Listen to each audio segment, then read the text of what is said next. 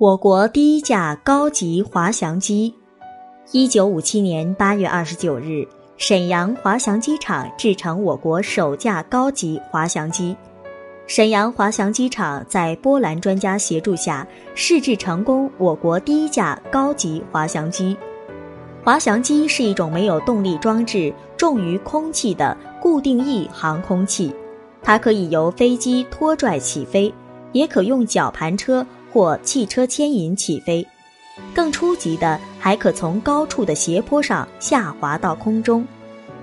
在无风情况下，滑翔机在下滑飞行中依靠自身重力的分量获得前进动力。这种损失高度的无动力下滑飞行称滑翔。在上升气流中，滑翔机可像老鹰展翅那样平飞或升高，通常称为翱翔。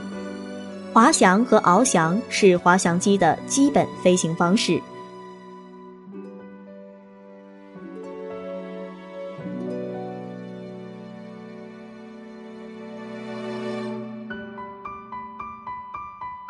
现代滑翔机主要用于体育运动，分初级滑翔机和高级滑翔机，前者主要用于训练飞行，后者主要用于竞赛和表演。滑翔机具有与飞机显著不同的狭长机翼，机身外形细长，呈流线体，机体表面光滑，甚至打蜡，借以提高升阻比，减小滑翔飞行中的下滑角。衡量滑翔性能优劣的参量称滑翔比，滑翔比与升阻比的数值相等。现代高级滑翔机的升阻比以前超过了百分之五十。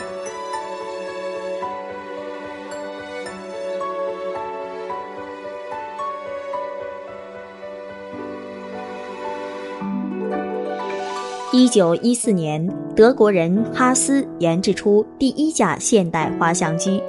它不仅能水平滑翔，还能借助上升的暖气做爬高飞行，并且其操纵性能更加完善。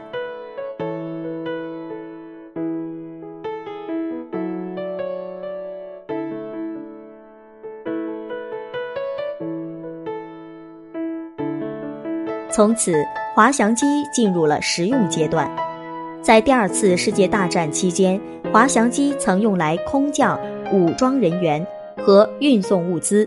今天，它主要用于体育航空运动。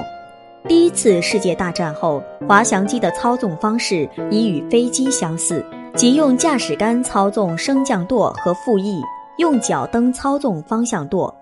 在第二次世界大战中。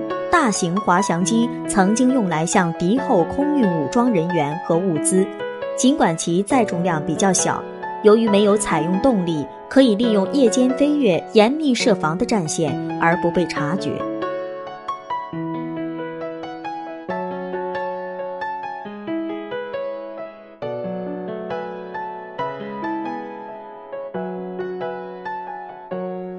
一九四八年七月二十七日。第一架一百零一号滑翔机制成后，经试飞证明性能良好，经东北军区首长批准制造十架，后制成三架，另七架为半成品。八一式滑翔机是中国东北老航校自行研制并用于飞行训练的初级滑翔机。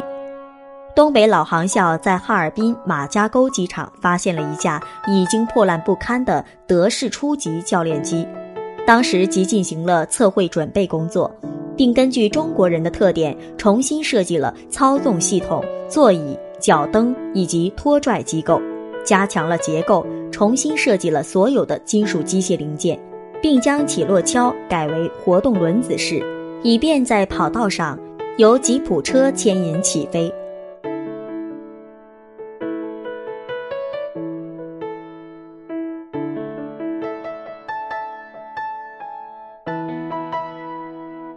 一九四八年六月，东北老航校党委确定在航校航空机械研究委员会领导下组织试制滑翔机。王弼、顾光绪等人利用马家沟机场的破旧机库进行制造工作。一九四八年七月二十七日，第一架一百零一号滑翔机制成后，经试飞证明性能良好，经东北军区首长批准制造十架，后制成三架，另七架为半成品。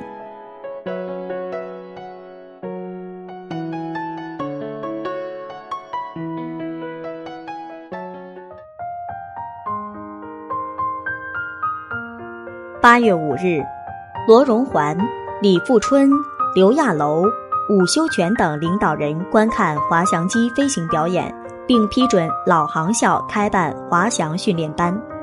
当时有两名飞行教员，分别是一名日本人和一名苏联侨民。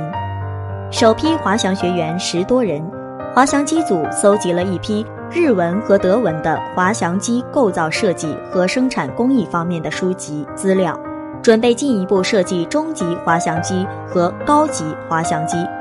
但在研制新飞机之前，滑翔机组便奉校党委命令前往沈阳接收航空器材和人员，滑翔机的研制工作停止。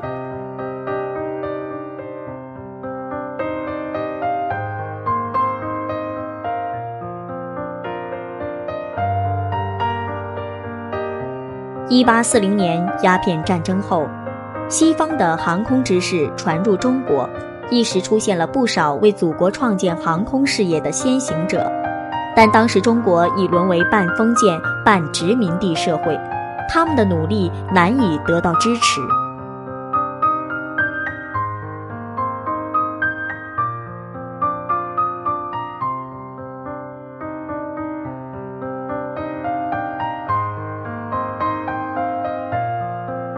一九二四年，国共合作时期，孙中山领导的革命政府建立了航空学校和修理工厂，并派学生和部分教官去苏联深造。